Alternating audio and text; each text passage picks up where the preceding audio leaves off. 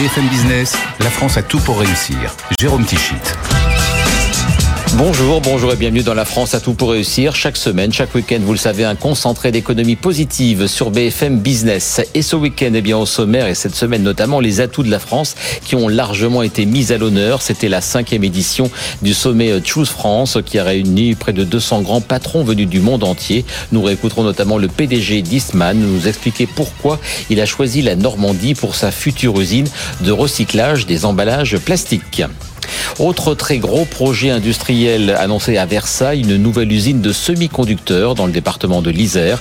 Un projet porté à la fois par le groupe franco-italien ST Microelectronics, par l'américain Global Foundries et par l'État français. Et ce nouveau site devrait créer 1000 emplois à l'horizon 2026.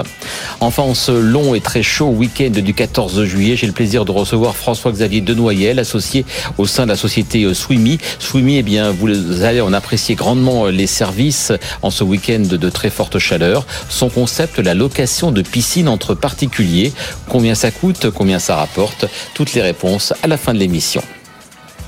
Et tout d'abord, donc, l'événement business de ce, de cette semaine, c'était lundi dernier au château de Versailles, une nouvelle édition de Choose France, la cinquième. Chaque année depuis 2018, Emmanuel Macron réunit des patrons venus du monde entier. La plupart viennent avec sous le bras des annonces de projets en France. Cette année, 180 dirigeants étaient à Versailles. Ils ont annoncé 14 gros projets pour un total de 6,7 milliards d'euros d'investissement. Les détails avec Raphaël Couder.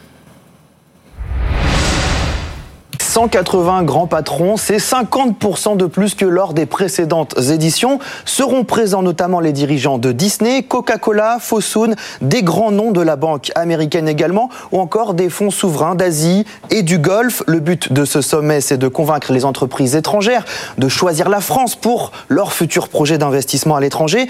Et cette édition, elle confirme bien l'attractivité du pays. 14 nouvelles annonces sont attendues aujourd'hui, des investissements à hauteur de près de 7 milliards d'euros et 4000 créations d'emplois pérennes. Le principal projet, il porte sur la construction d'une usine de semi-conducteurs par ST Microelectronics, donc entreprise euh, franco-italienne, et l'américain Global Foundries, un investissement à 4 milliards d'euros. Ce sera près de Grenoble. De son côté, l'américain FedEx va aussi annoncer la création de 1200 nouveaux postes permanents à Roissy et le groupe espagnol Amadeus accélère lui aussi en France avec la création de 800 emplois, principalement dans les Alpes-Maritimes. Ce sera donc l'occasion pour le président de la République de mettre en valeur hein, cette attractivité française qui ne se dément pas. Oui, effectivement. Et dès aujourd'hui, le chef de l'État va profiter de cet événement pour faire le bilan de son premier mandat. Il va rappeler que la France est depuis trois ans le pays le plus attractif d'Europe, selon le baromètre EY qui fait référence sur cette question.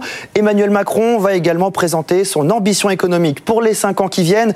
Poursuite de la politique de l'offre, plein emploi, leadership sur les marchés d'avenir. Bref, un agenda clair, stable et pro-business, résume son entourage. Et l'un de ses arguments pour faire venir les entreprises étrangères, euh, Raphaël, c'est le plan France 2030.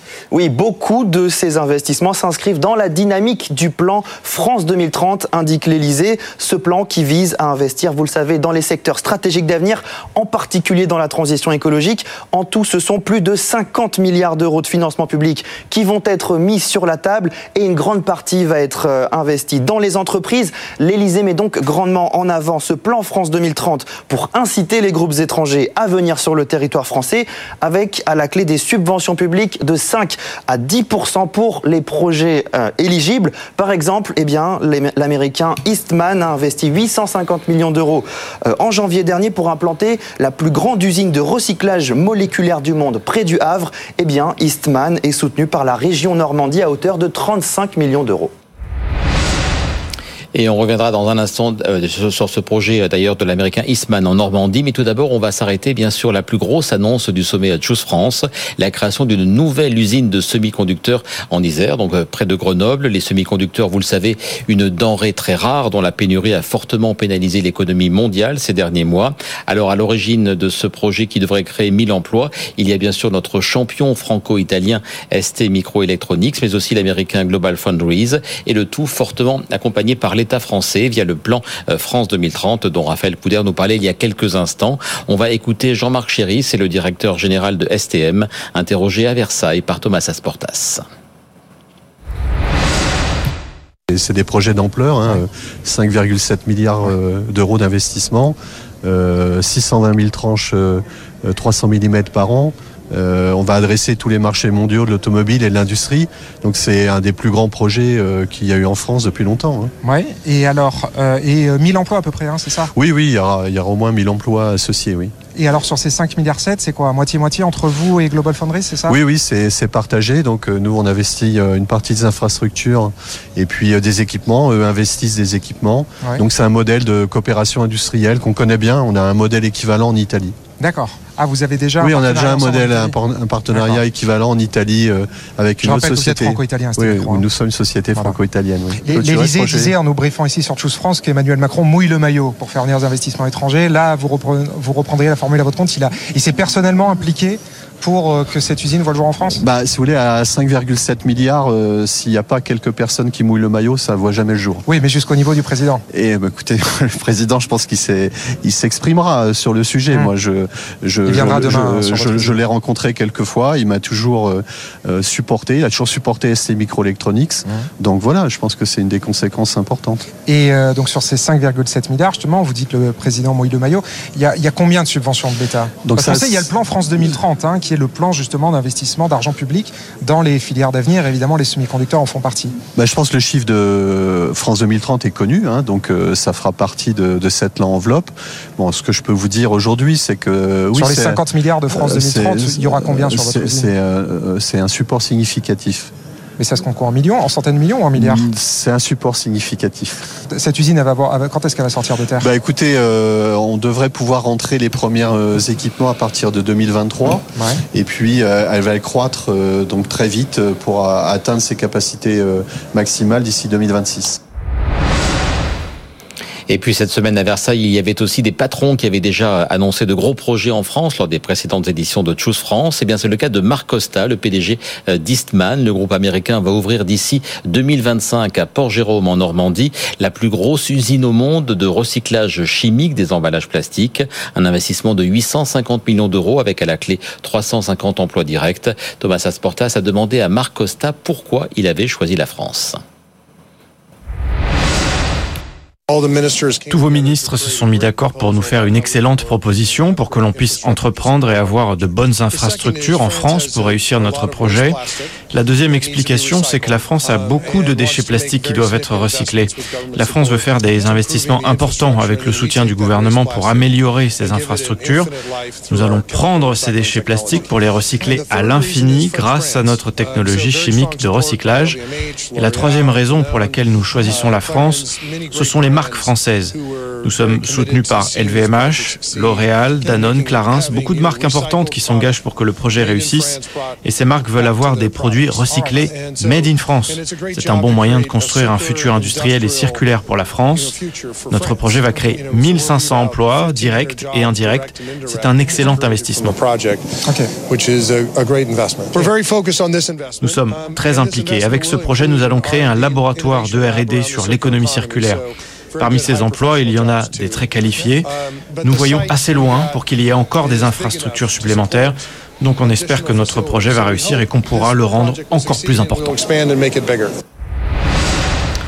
On revient à présent aux annonces de cette édition 2022 de Choose France avec cet autre projet d'envergure qui réunit le français Thales, le suédois Ericsson et l'américain Qualcomm. Il s'agit de développer en fait et de lancer des satellites qui vont permettre de diffuser la 5G sur toute la Terre, y compris dans des zones très difficiles d'accès pour les réseaux terrestres. On écoute les explications de Philippe Carrière, c'est le directeur général adjoint de Thales en charge de la stratégie, de la recherche et de la technologie. Il était cette semaine sur le plateau de Tech.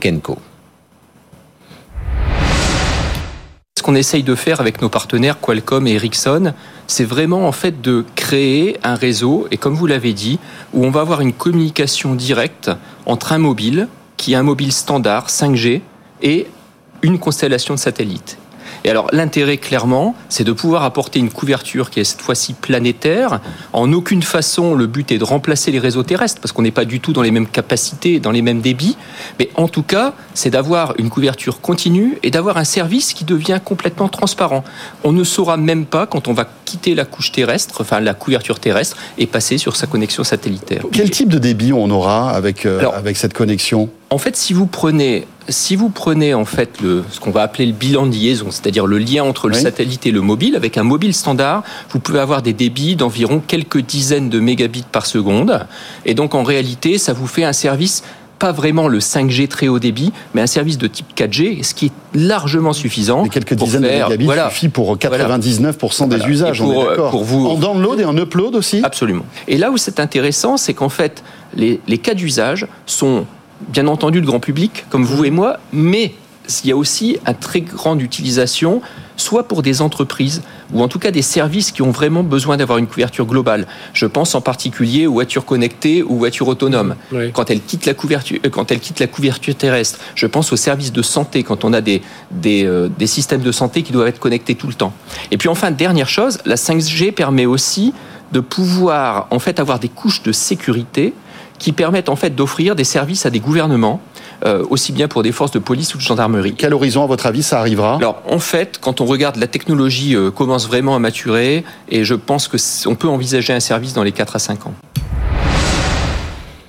Alors ce projet de 5G satellitaire, on le disait, est porté euh, par le français Thales, par l'américain Qualcomm et par le suédois euh, de l'entreprise de télécom Ericsson. Le PDG euh, d'Ericsson, Borieux Ecolm, était à Versailles. Il a rappelé à Thomas Asportas que cela faisait plus d'un siècle que son entreprise était implantée en France. On l'écoute. La France est un pays très important pour nous. Nous y sommes depuis 1911. Il y a plusieurs raisons. La première, c'est l'écosystème. Vous avez des bonnes institutions éducatives, de bonnes académies. Nous collaborons beaucoup. Nous avons des partenaires industriels importants comme Thales.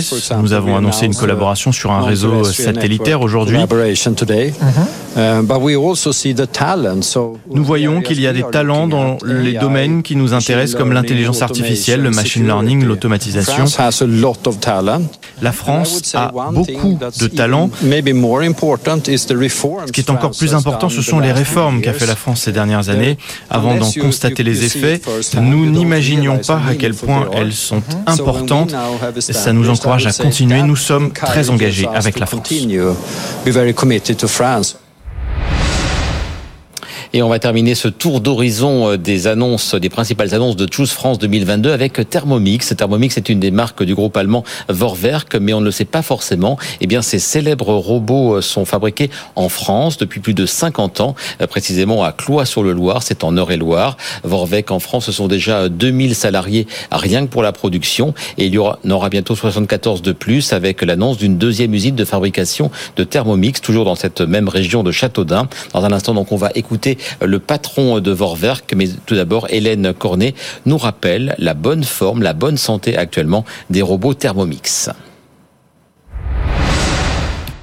Les ventes de Thermomix toujours portées par l'effet Covid et les confinements, la vogue du fait maison et l'envie de gagner du temps ont fait bondir les achats de robots culinaires ces deux dernières années.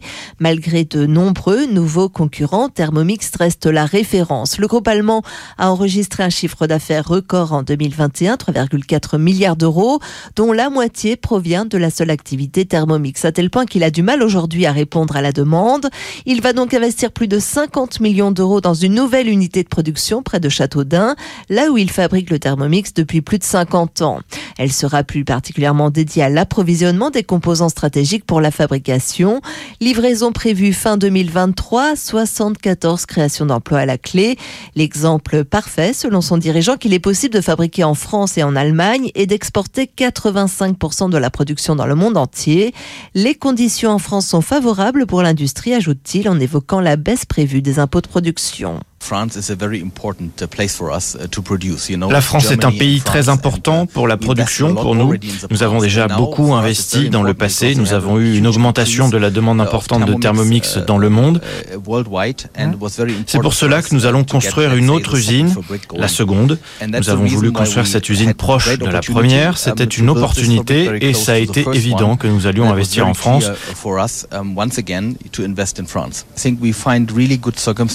Nous avons un bon environnement pour produire et investir ici. Uh, nous avons environ 2000 personnes employées en France. Avec cette nouvelle usine, nous aurons 74 uh, employés en plus. Il y a un bon cadre pour les investissements, pour faire des progrès. Voilà donc pour cette longue, longue page consacrée à Choose France qui avait lieu ce lundi. C'était au château de Versailles. Vous l'avez suivi longuement sur BFM Business. On change complètement de sujet. Bonjour François-Xavier Denoyel. Bonjour. Et merci d'être donc avec nous en ce long et très chaud week-end du 14 juillet. Vous êtes associé chez Swimmy, une plateforme de mise en relation concernant les piscines. Plateforme créée en 2017 par euh, Raphaël de Monténard qu'on avait reçu ici même il y a quelques mois. Vous l'avez rejointe en 2020. Rappelez-nous donc le concept de Swimmy, cette mise en relation entre des propriétaires et ceux qui cherchent une, une piscine. Ah, vous venez de le résumer, hein, donc euh, c'est de la réservation de piscine entre particuliers, c'est exactement le même concept entre guillemets que Airbnb pour des appartements, mais appliqué aux, piscines. Donc vous, par exemple, vous avez envie de vous détendre euh, demain après-midi. Avec plaisir. Euh, avec plaisir, voilà. vous réservez, vous venez sur notre site, vous cherchez une piscine qui convient à vos attentes, vous payez via le site, vous êtes mis en relation avec le propriétaire, vous recevez son adresse et vous vous présentez demain à l'heure qui a été convenue dans son jardin pour profiter de sa piscine. C'est au niveau national. Euh, en France, quelle que soit la région, vous avez plus de piscines peut-être dans, dans, le sud, en Ile-de-France Oui, alors notre euh, notre empreinte, elle est euh, marquée ou calquée sur la répartition des piscines en France. Et il se trouve que le parc de piscines français, il est très massivement important dans le sud-est de la France.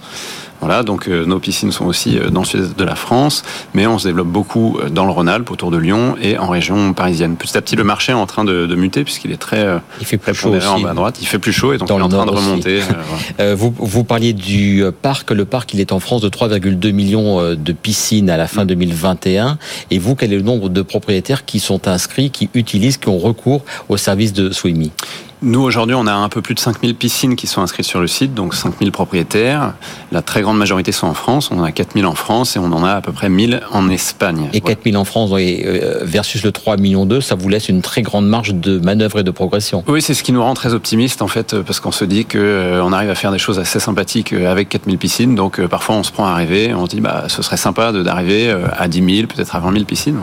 Je reviens à votre concept. Donc, on loue la piscine, on loue, on loue l'environnement. Est-ce qu'on a l'accès? Parce que parfois, on, a aussi besoin d'aller aux toilettes, on a aussi besoin d'aller se prendre une douche, etc. Est-ce qu'on a accès à la maison aussi? Comment ça se passe en fait? Quel, est le contenu du contrat? Alors, le contrat de base, c'est la piscine. Ça, c'est euh, inhérent au, concept. Mais effectivement, vous l'avez dit, il y a quelques subtilités. Donc, euh, c'est quand même un peu plus agréable pour les locataires de pouvoir se changer à l'abri des regards et de pouvoir aller aux toilettes. Donc, certains propriétaires, la très grande majorité d'entre eux, ont bien compris ça et propose évidemment un accès à leur toilette et euh, une petite cabane en général pour se changer. Est-ce que ça comprend aussi, par exemple, les accessoires tels que le barbecue Souvent près de la piscine, il y a le barbecue. C'est une option Ça fait partie du, du package de base? Alors, c'est une option et on a plusieurs options comme ça qu'on peut rajouter. Euh, le barbecue est très souvent proposé en option. Euh, les tables de ping-pong, euh, voilà, les tables, les chaises, tout ce qui potentiellement tient dans un jardin et que les propriétaires sont prêts à proposer est, est accessible. Et au final, combien ça coûte pour quelqu'un qui veut louer, donc quelqu'un qui veut réserver Évidemment, c'est du gré à, à gré j'ai bien compris, entre le, propriétaire et le locataire, en fait. Mais est-ce qu'il y a des, euh, des fourchettes de prix, des prix moyens que vous constatez? Oui, alors la moyenne en France pour un locataire, c'est-à-dire quelqu'un qui veut louer une piscine, euh, en gros, c'est de l'ordre de 130 euros pour euh, un groupe de 4 personnes. En fait, la réservation moyenne chez nous, elle dure 4 heures et elle inclut 4 personnes en gros. Et le prix après est à la libre appréciation des propriétaires. Donc euh, le prix d'un propriétaire en Ile-de-France est différent du prix d'un propriétaire euh, aux alentours de Marseille en fonction de voilà ses attentes, ce qu'il attend en termes de rétribution financière. Donc la fourchette peut être assez variée. Vous allez avoir des prix qui vont commencer à 15 euros par heure pour un groupe par exemple de 5 personnes à euh, des prix qui peuvent être de l'ordre de 50 euros par heure, toujours pour un groupe de 5 personnes. Alors pour les propriétaires, combien, quel est le revenu euh, moyen? Est-ce que euh, vous l'avez chiffré? Quelqu'un qui met sa piscine, combien est-ce qu'il gagne chaque année à peu près? Parce qu'évidemment c'est fluctuant. C'est tout à fait fluctuant. Donc on a en moyenne l'année dernière, par exemple, c'était 1300 euros par propriétaire, sachant qu'une piscine ne tourne pas toute l'année entre guillemets. Donc c'est 1300 euros qui sont réalisés essentiellement sur 2 à 3 mois. Voilà. Et le maximum, l'année dernière, c'était 20 000 euros qui a été fait en Ile-de-France. Et cette année, je pense qu'on va les dépasser. Donc on a une, on a une cinquantaine de propriétaires qui se font des sommes tout à fait considérables. Et toutes ces sommes sont évidemment à déclarer. C'est le même principe que les plateformes que l'on connaît, Airbnb entre autres. Est-ce que vous avez, vous, enfin, est-ce qu'il y a une obligation de déclaration au fisc de tout ce qui est gagné via votre mise en relation?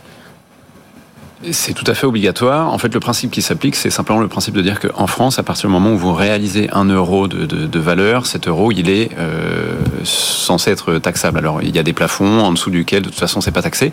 Donc, nous, on a une obligation légale, nous, plateforme de mise en relation vis-à-vis de l'État, on a une obligation légale de remonter les rémunérations que touchent les propriétaires au-delà d'un certain montant, voilà, au-delà de 3000 euros mhm. euh, voilà, annuels.